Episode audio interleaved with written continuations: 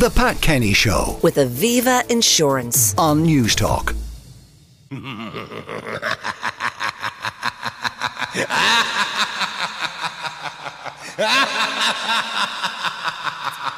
well, it is that scary time of uh, the year.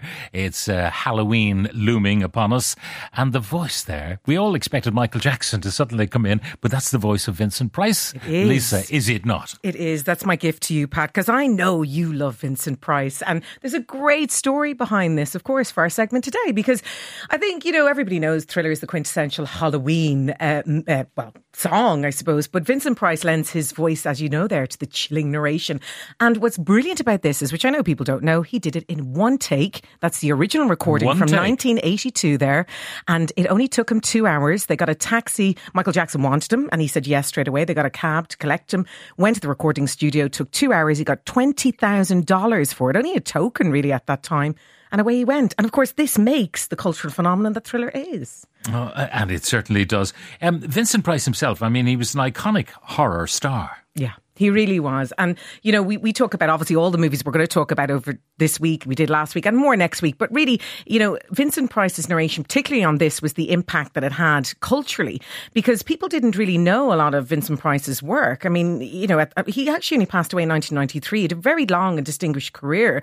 Horror films include everything from House of Wax in 1953 to The Fly in 1958 and of course Tingler, if anyone remembers that. But his distinctive voice and that screen present made him the iconic figure, figure that he was. But when Michael Jackson put him in Thriller, he, he opened himself up to a whole new generation and audience of people that loved him.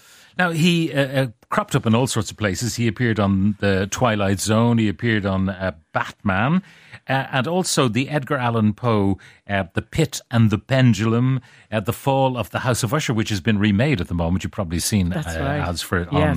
on, uh, and The Raven. So, I mean, horror was his life. Horror was his life, and the success of Thriller not only was a commercial success, as we know, and I mean, my Instagram is flooded with people pretending to the dance or doing it for charity or other, but his contribution added that extra layer of intrigue and kind of um, suspense to it as well. But it also solidified his status as a beloved figure in the horror genre, and of course, as I said, new introduction of a generation of fans. We actually made a lot of money off the back of Thriller um, appearances, Comic Con, everything in between. But he only got paid twenty thousand. He only got a one-off payment. He Yeah. didn't get residuals from Thriller. Unfortunately, No, I thought that was a nice thing, you know, just to put that in for everybody today, because I don't think many people would have known that's the original recording there. And we're going to talk about a, another horror movie in a moment, and that is Scream the movie. And we have a clip from that. We won't play it just yet, but you've got a kind of a, a list of people's favourite Halloween scary movies. Yeah, now we, we kind of lightningly look back at this last week, but I, I mean, so many people reached out to me on Instagram and, and Twitter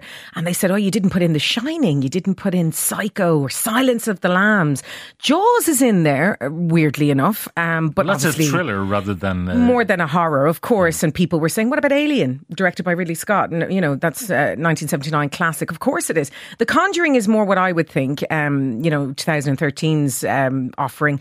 Uh, Nightmare on Elm Street, obviously. The Thing, 1982, directed by John Carpenter. And The Ring, you know, more the kind of newer movies, although that is since 2002. But The Sixth Sense is also a great one as well, M. Night Shyamalan.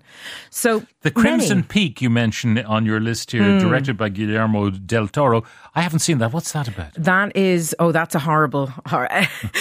you know, I, I said, as I said to you, some some of them I watch, some of them I can partly watch through my fingers. Um, Crimson Peak is a very uh, dark movie, of course. Guillermo del Toro, if you all know his work, Pan's Labyrinth and everything in between. It's incredibly creepy. I won't spoil it for you, Pat, because I think there's ones I know you haven't watched yet, which I know you'd love. I'll so give you so there'll be loads on telly over the next while. There in the run up to Hol- uh, even last Halloween. night, Saw 3 was on. Um, and I suppose, you know, we'll talk about it in a second, but just even the supernatural horrors and thrillers are, are deeply disturbing. But if you want to go down that level of in your psyche, go for it. Um, you know, there's some of the possession movies I can't watch, like um, The Exorcist, I've watched many times, but I find it difficult to continue to revisit it. Um, I think the ghosts and the hauntings are good, like The Others, uh, or people have watched The Village, which is another uh, M. Night Shyamalan. Uh, Witchcraft is not bad. You mentioned Rosemary's Baby last week. I know you like that. And um, also, I think vampire movies are fantastic. Uh, 30 Days of Night in 2007 is a real classic too. Uh, and then, of course, there's Dracula, which has been made many, many, many, many times. Now, uh, you want to talk about Scream, and we're going to hear a clip in a moment, but set the scene for us. Okay, well, this is the classic phone call with the killer. So the scene begins with Casey receiving a series of mysterious and chilling phone calls to a stranger who claims to be watching her. And it takes a terrifying turn. She's, if you remember, making popcorn. This is Drew Barrymore in her classic. Uh, this is directed by Wes Craven, of course, who's the very quintessential classic horror director. Um, and I think you'll all know it because it frightened the living daylights out of me in 1996. What's your favorite scary movie? Uh, I don't know.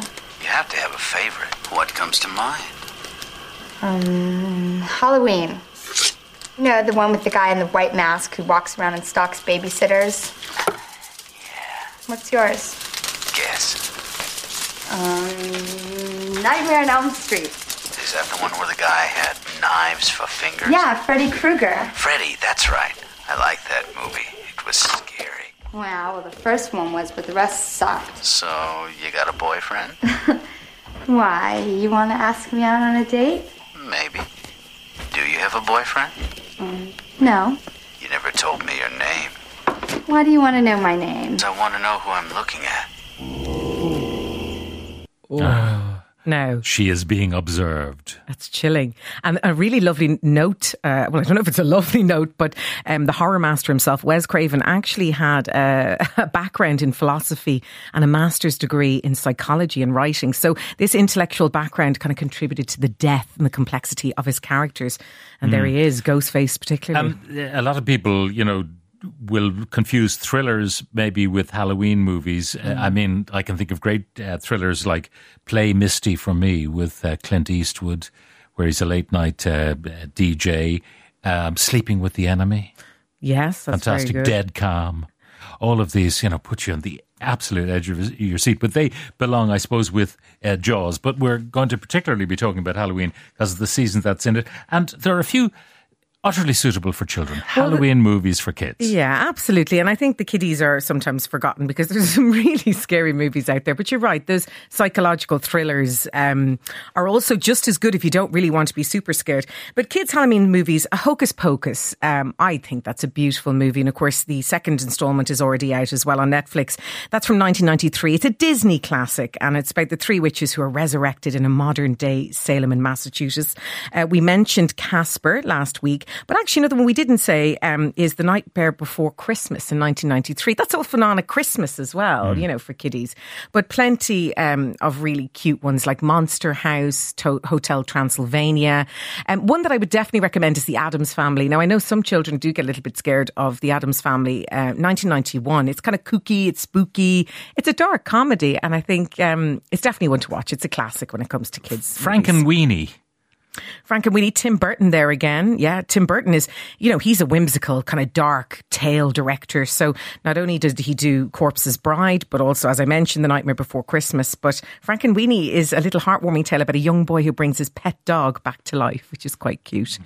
Yeah. Now, uh, some of the texts coming in. The original Nosferatu is scary, and uh, the Babadook is the best in years. Okay. Another one says Hereditary has to be the best horror I've seen in years. The Conjuring is just great for jumps. It's jumps and um, our own Simon Delaney. Actually, I think he's in. He's either in the first instalment or the second instalment. But it it is um, terrifying. The Conjuring, of course, because it's based on well, uh, allegedly, it's based on a real family, of course, who experienced. I don't know about Lisa. Supernatural powers. uh, says this texter, but I found the documentary on The Omen more scary than the actual film.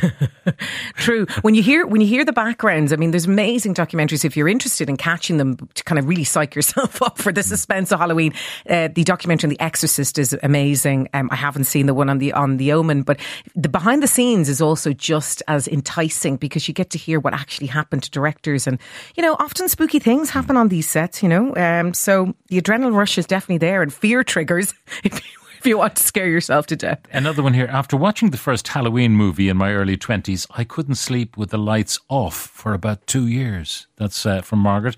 And another one, uh, after seeing Arachnophobia, Oh yeah. Well, there I, you go. I, I was afraid of the shower for a long, long time. Well, the same with Jaws. I mean, it is funny that it's in there, but if you click into your Netflix box of Halloween tricks, Jaws is there, and you wouldn't think so, but I mean, I couldn't go in the water for years. Neither could most people, I think. So we- we'll definitely keep that as a horror, uh, you know. But then, of course, something like Scream, you know, that made 170 million worldwide, that is very firmly in the horror genre, and rightly so. Yeah. Uh, do people who like roller coasters also like horror movies? I wonder. I wonder. I do like a roller coaster, but I think um, I, I do love certain elements of horror because I'm not a great horror lover, but I like werewolf movies. I, I loved, and this is not a horror movie by any stretch, but Teen Wolf, of course, with Michael J. Fox back in the early 80s was a classic. It's only been on television recently. But An American Werewolf in London in 1981 is a classic example. Have you have you seen that? It's Oh, terrifying. ago, yeah. Yeah. Um, So many to revisit. They're fantastic. We, well, we, we'll finish up with this quote, which you've passed on from Wes Craven. And he said, Horror films don't create fear, they release it. Yeah. Not They great. do. Absolutely. Oh, I look forward to it. Only a few more days to go. Yeah. Lisa Cannon, uh, TV presenter, uh, host of Spotlight, TV producer. Thank you very much uh, for You're welcome. Uh, joining us. Coming The Pat Kenny Show With Aviva Insurance. on Newstalk.